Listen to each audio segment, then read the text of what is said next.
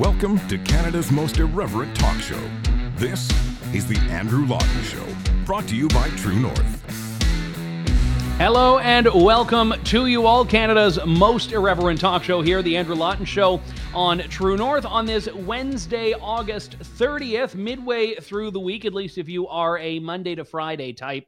Uh, it is midway through the week, depending on your working hours or days. That may not, in fact, be the middle of your week, in which case I apologize for rubbing it in uh, on behalf of those for whom it is. But nevertheless, a lot going on that I am eager to get through in today's show. Uh, for starters, a rare bit of good news on the COVID file. Now, you may not recall this COVID thing is a, a, bit of a thing. But uh, there was this little chapter in Canadian history and world history not that long ago in which people were subjected to massive sweeping crackdowns on their civil liberties, restrictions, lockdowns, mandates, and uh, many of them were even charged if they dared to violate those edicts, fiats, mandates, and restrictions, and so on. A few examples are Chris Scott of the Whistle Stop Cafe in Alberta. Other examples of this would include uh, Pastor Tim Stephens in New Brunswick and uh, James Coates in uh, I don't know if he's in Edmonton or if he's just outside of Edmonton and, and so on. But we have a little bit of good news as far as some of these cases are concerned. Uh, just just a, a, little bit, just a teeny tiny itsy bit of good news here. Uh, but Chris Scott, who is the owner of the Whistle Stop Cafe was fully acquitted yesterday. The Crown had basically applied to the judge to say, yeah, just, you know, we don't think there's a reasonable prospect of conviction. So perhaps you can just ease off of this. And that was exactly what happened. You've got other cases that have popped up today where uh, some of the churches and pastors that have had charges applied to them are finding themselves no longer facing prosecution.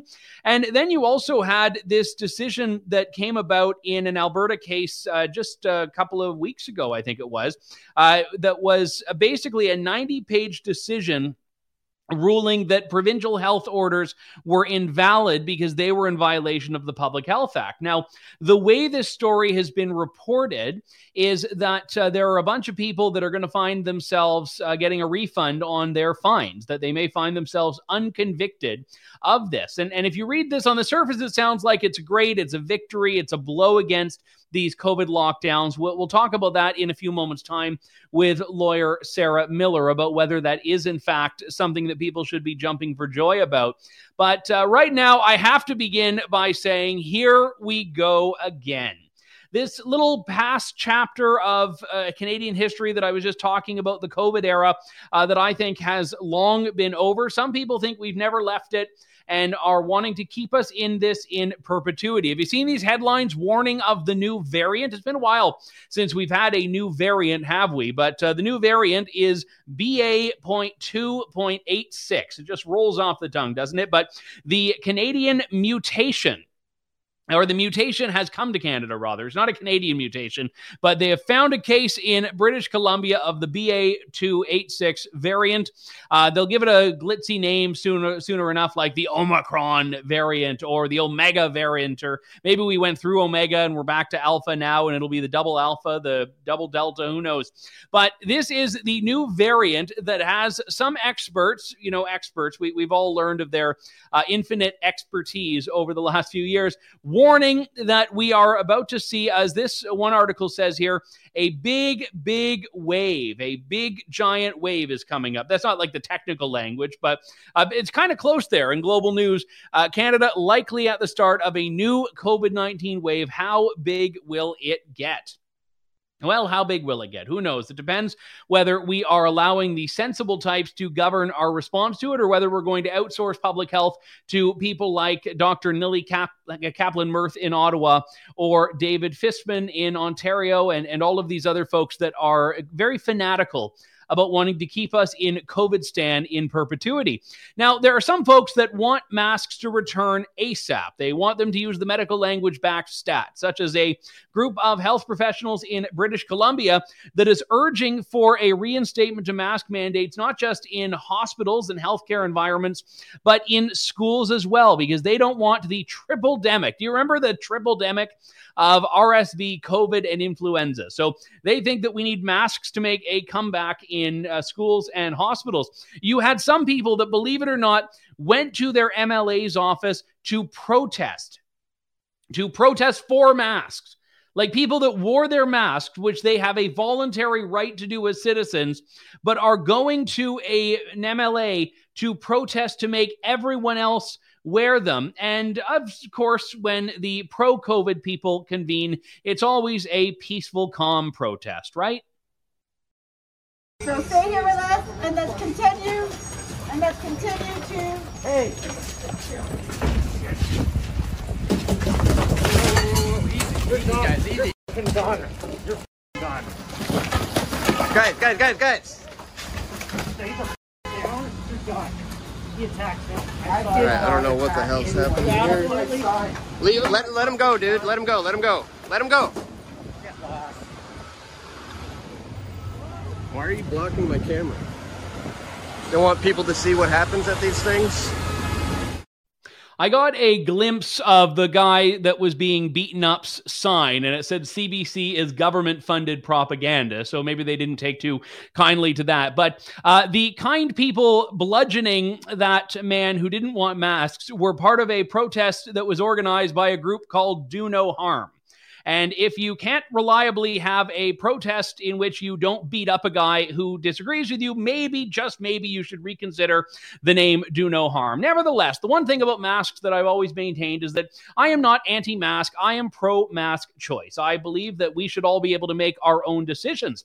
And when mask mandates were taken away, it didn't actually prohibit the wearing of masks. It didn't make it so no one who wanted to uh, was uh, unable to wear one. It just made it so no one was mandated into wearing one. The people that want to stand outside and cover up their faces until the end of time have every right to do so. And they can do it whether there is a triple demic, a double demic, a quadruple demic, a quintuple demic, or just because they didn't put their makeup on that day. They have that choice.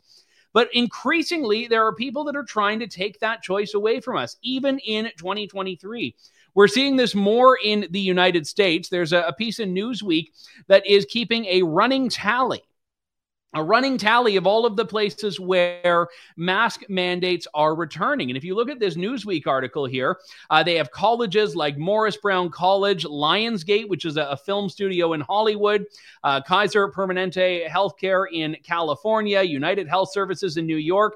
Uh, it's mostly hospitals, but also, as mentioned, some universities. And this list, even from when I was looking at it yesterday uh, to today, has already grown by one or two because we're seeing more and more places that are deciding they are wanting to go along with this in perpetuity. Now, uh, Sean points out Lionsgate is also a Canadian company or has Canadian offices. So I don't know if the Canadian headquarters, I mean, the Canadian office was probably the one pushing for the return of mask mandates, uh, if anything. But this is where we are. Now, someone asked me yesterday, actually, a few people have asked me in the past couple of days whether I think they're going to try putting a mandate in place, they being any of the levels of government in Canada. And I said, you know, I've been wrong on some stuff like this be in the past. Like I wouldn't have said 2 years ago that Justin Trudeau would freeze the bank accounts of his political dissidents, but here we are. At the same time, I'm also very heartened by the fact that I don't know anyone in my life, even those who dutifully went along with every step of this,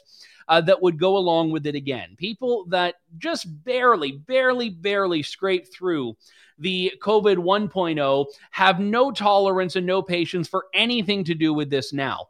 And I think that's going to be the real question mark that we have to address here is whether there is anyone left who will go along with this. Because the great thing about it is that it used to be where you had some moderate, sensible, respectable people that were saying, yeah, we should keep masking. And but now even they've abandoned it. So the only people left in the pro mask camp are the Nili Kaplan-Myrths. The only people left in the pro mask camp are the people that think fresh air is like white supremacy or something like that. So that's essentially where we're going to see this debate go is that the lone holdouts are the people like those folks in British Columbia protesting who just want to beat up a guy uh, for daring to say that he isn't a fan of CBC, which, if anything, should uh, give the guy uh, a medal for going in and saying that in British Columbia because it's probably a very lonely community in British Columbia for someone who doesn't exactly like CBC and all the stuff they're pushing on people.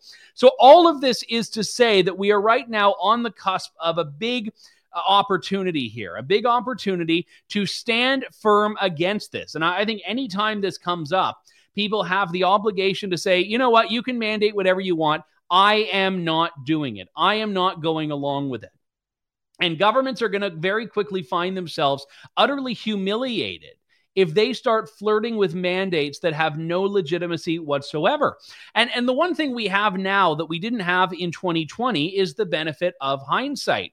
And I would specifically look at uh, Sweden, which has been one of the most important cases for analysis of COVID restrictions because Sweden was running an experiment effectively, like everyone else in the world was, but it went to a bit of a different world than most other countries did. And Sweden was the restriction mandate control group. It was the place we could look at and see what does a world look like without mandates and without restrictions.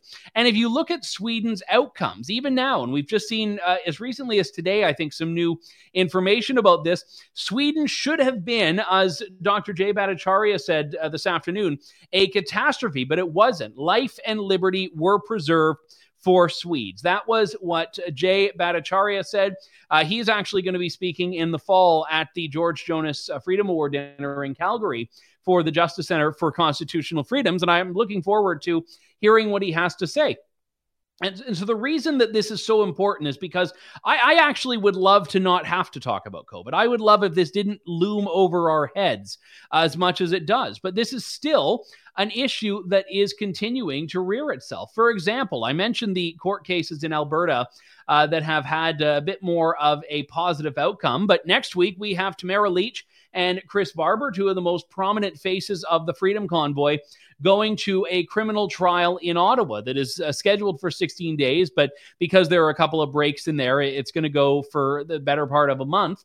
And we also have, as always, the possibility that these things that were only ever suspended on the restriction front will be reintroduced. But uh, let's talk about some of the better news this week. Uh, Sarah Miller is a lawyer who has uh, dealt with many civil liberties cases uh, from Alberta, and she is with JSS Barristers and returns to the show in just a moment's time here.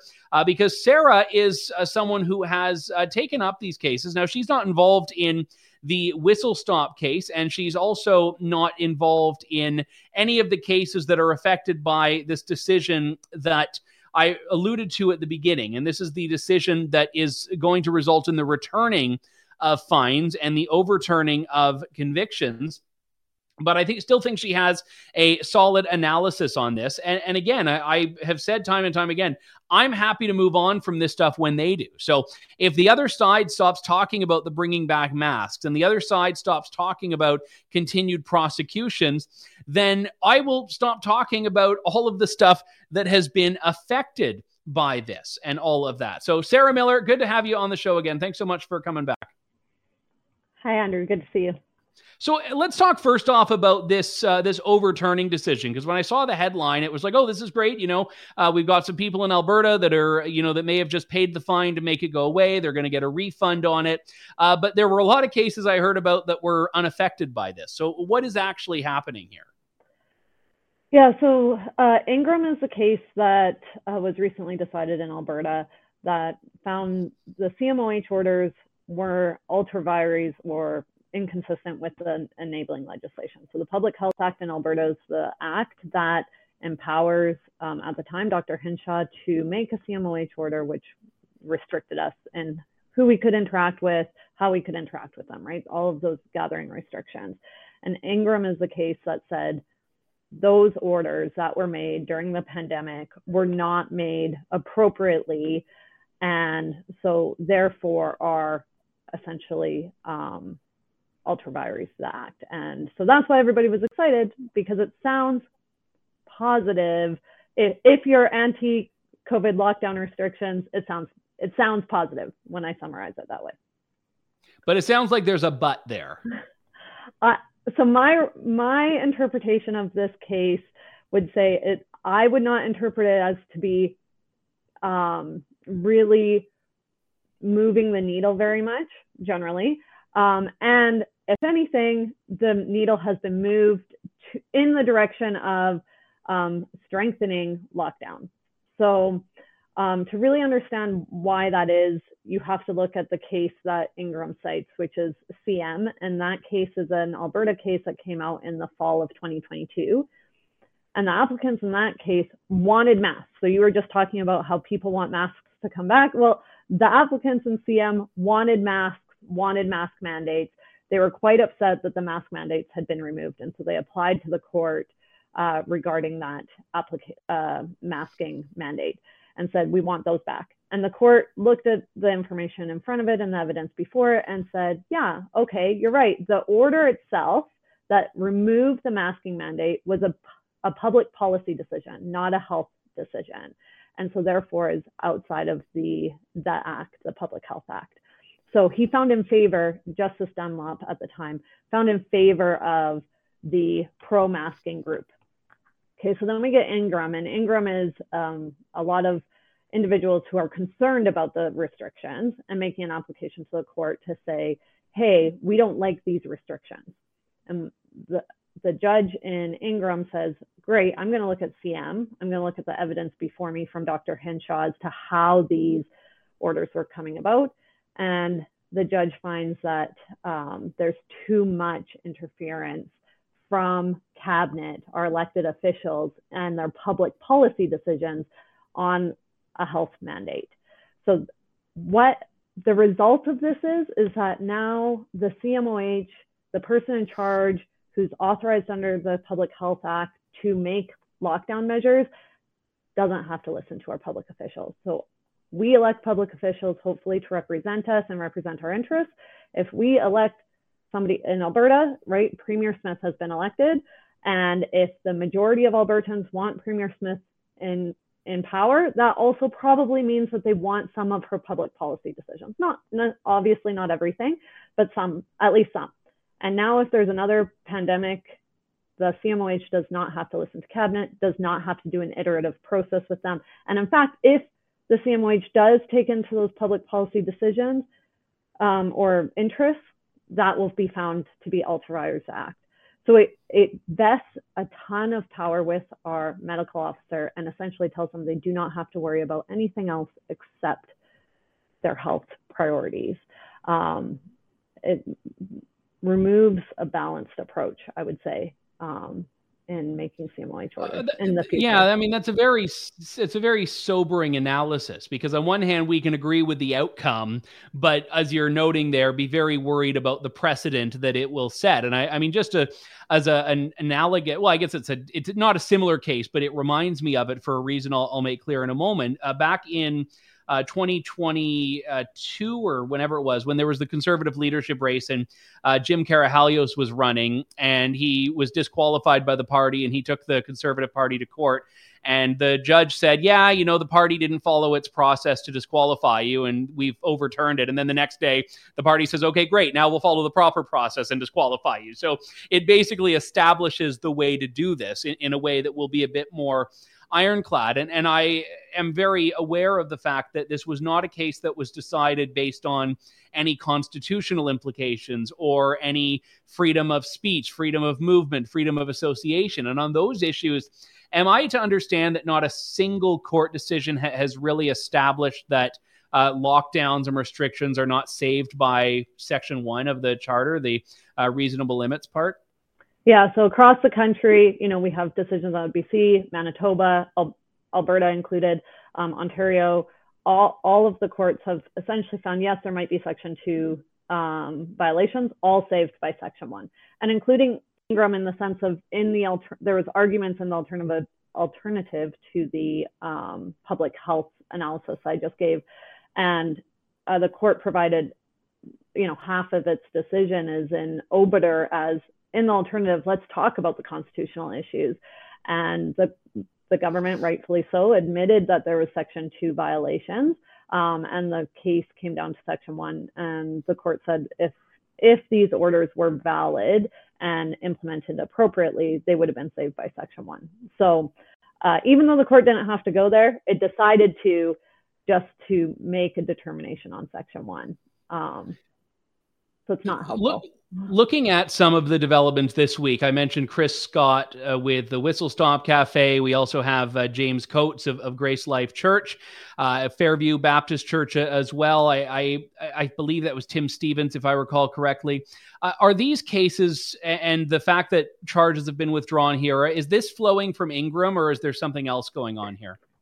Yeah, so as you noted, I'm not really involved in those. I'm just observing from the outside like everyone else. But my understanding is that is the outcome of Ingram. So that would be from a constitutional uh, perspective, you know, a, a pro-libertarian perspective, that would be the positive. The positives of Ingram is that it did result in a in this like uncertainty as to whether or not any of the CMOH orders were implemented appropriately according to the decision in Ingram.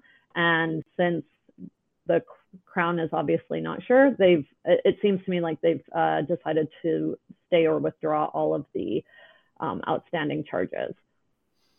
I know we have uh, coming up next week the criminal uh, trials of, of, Tamara Lich and Chris Barber. That's going to be one that we're watching here. But on the civil liberties front, are, are there any particularly novel or unique cases that you're still keeping an eye on that you think could actually uh, perhaps have a bit more hope? So I'm not aware of any outstanding right now. There may be some in some of the um, provinces that I don't track. Um, I, I, I think that my own case, the Pawlowski matter that arose out of the Coutts um, uh, border uh, protest, uh, is is going to continue to be interesting. So Mr. Pawlowski has been convicted of mischief um, for speaking at the Coutts protest, not participating in the protest, but speaking there. Um, and it engages some interesting uh, constitutional rights, uh, which tie into COVID in the sense that uh, the Coutts protest was related to uh, protesting lockdowns. Um, and that uh, we anticipate will be the conviction will eventually be appealed um, and uh, sentencing is happening uh, later in September. So uh, I think that one will be interesting. I think uh, the CM case that I, I noted earlier, the one where uh, pro masking groups had applied to the court, that is under appeal.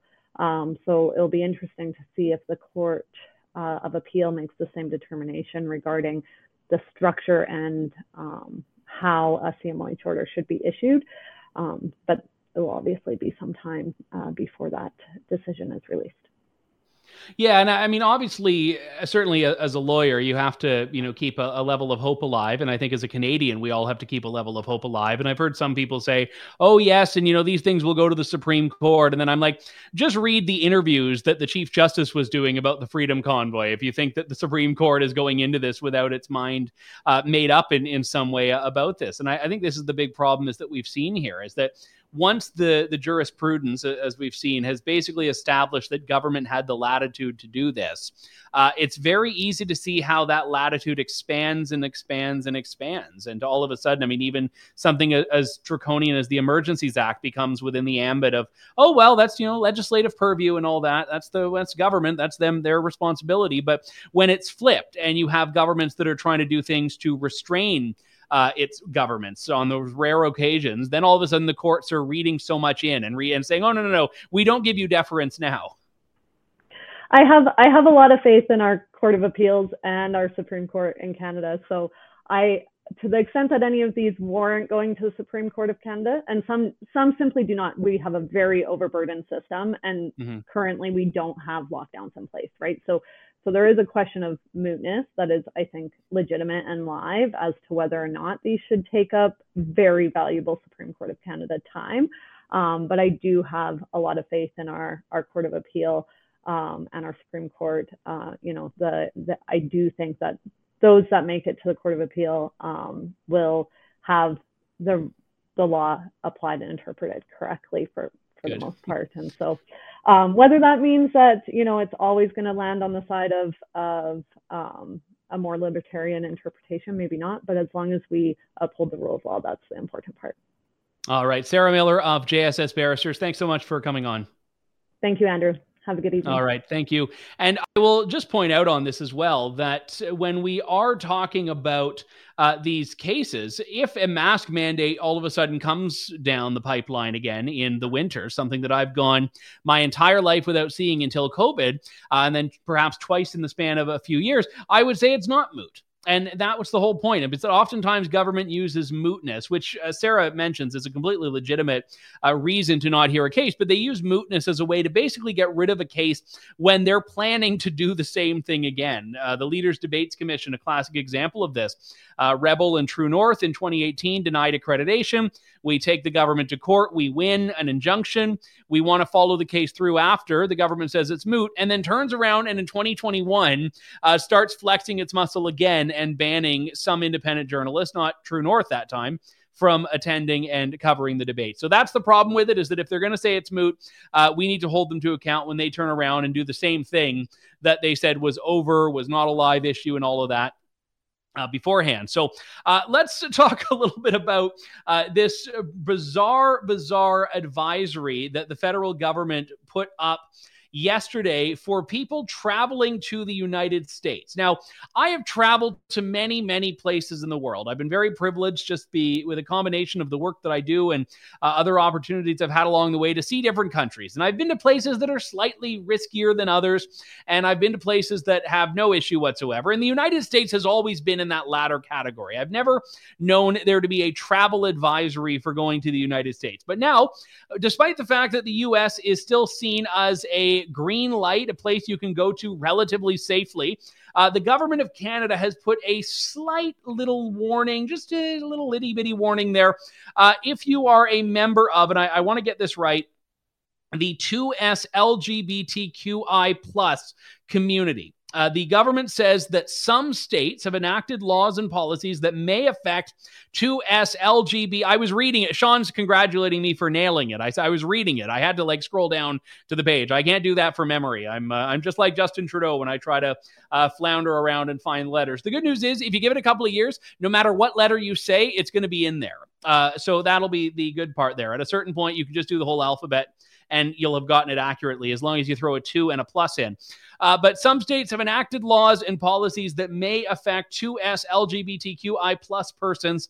Check relevant state and local laws. Now, this is relatively nondescript. It's relatively nondescript. It doesn't say, you know, Ron DeSantis in Florida is going to like lock you up if you're gay. It doesn't say no trans people are allowed in Mississippi or whatever. It just says that you should check local laws. And you may think, okay, what's the big deal? Well, it's about the context of where this comes from because it actually clicks through to a link about traveling if you are a member of the. Uh, see, now I don't have it on my page, so I'm not going to read it again, but if you're a member of that particular group. And it's the same page that warns about authoritarian states in which homosexuality is criminalized. It's the same page that you're linked to if you are traveling to Saudi Arabia for example, where it is illegal to be gay. It is the same warning that you're going to get about countries in which you will literally face prosecution and some potentially horrendous outcomes for your sexuality. And it's including that in the same context as the United States. Now, this is to me nothing that is beyond the virtue signaling of the Canadian government on foreign policy. This is all they do. It's virtue signaling foreign policy. And it's a way that Trudeau can uh, do the same thing he loves to do whenever a court decision in the U.S. comes out and takes a pro life stance. Uh, we have to assert ourselves and say, but we're so much more progressive than the United States. We're better than those guys. We're safer for gay people. We're better for women. We don't have guns. And it's just this constant Canadian superiority complex of trying to distance ourselves from this country that we should be relishing as a friend and neighbor, eh, but instead like to just completely crap on all day and all night. That is the liberal ethos here. And Chrystia Freeland, I, I won't play the clip because I believe that our numbers do plummet quite a bit when I play a, a Chrystia Freeland clip.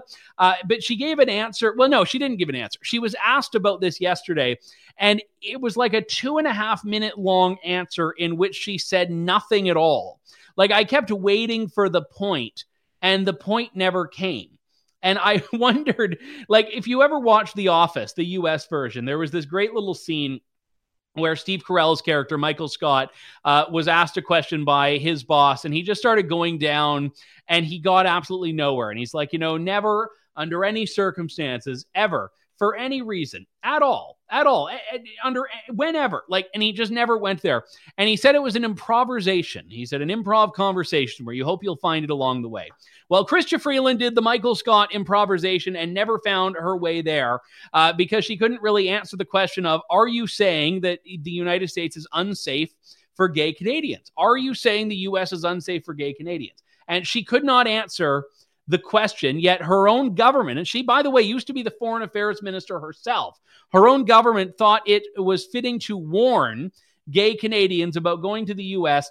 in the same way that it might warn them if they were going to Saudi Arabia or Tanzania or some other place. So uh, just completely ridiculous. I don't even, I'm not even concerned about, oh, the, because Joe Biden like has not actually had an alert thought. So he's not going to notice this. But uh, surely there could be some conceivable di- diplomatic blowback on this. And I would love it if the United States put up a travel advisory for Canada saying, be careful if you want to go there and express your civil liberties. Be careful if you want to go there. Your bank account might actually be frozen if you, uh, you know, wave to a trucker as they're driving down the 401. So uh, the U.S. should return the favor and in kind start warning about all of these civil liberties infractions that you can expect if you are in Canada, certainly if you are a political dissident to Justin Trudeau.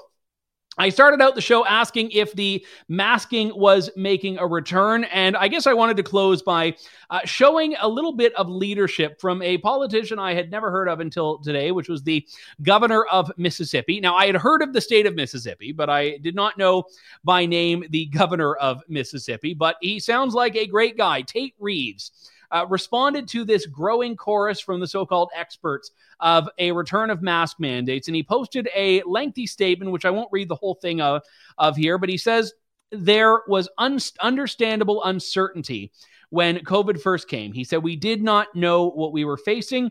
As the months unfolded, it became clear there were two pandemics a disease that was easy to spread and that was deadly for many vulnerable people, and a pandemic of fear stoked by the expert class that demanded total subjugation of the American people. He goes on to take an aim at uh, those who kept this up with bureaucrats and experts seizing power. Uh, but he says, in unequivocal terms, no. We will not return to widespread masking or COVID rules. People have a right to make their own decisions, to decide how much risk they tolerate. And no matter what pronouncements come down from the Biden Fauci administration, we will go to school, we will go to church, we will go to work, and we will play sports. We will live in self determination, not top down fear. That is the statement I would like to see from every single premier in Canada. I want Danielle Smith to be putting that out. I want Doug. like Doug Ford's going to put that out.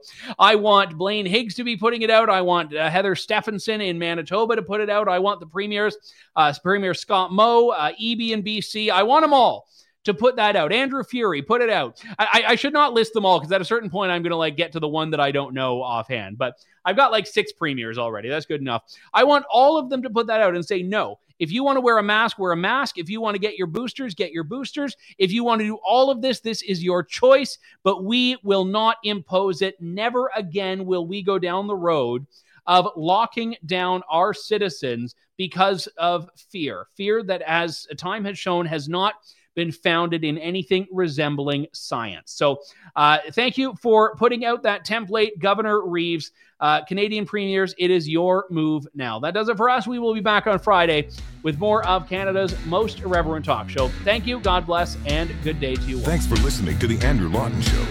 Support the program by donating to True North at www.tnc.news.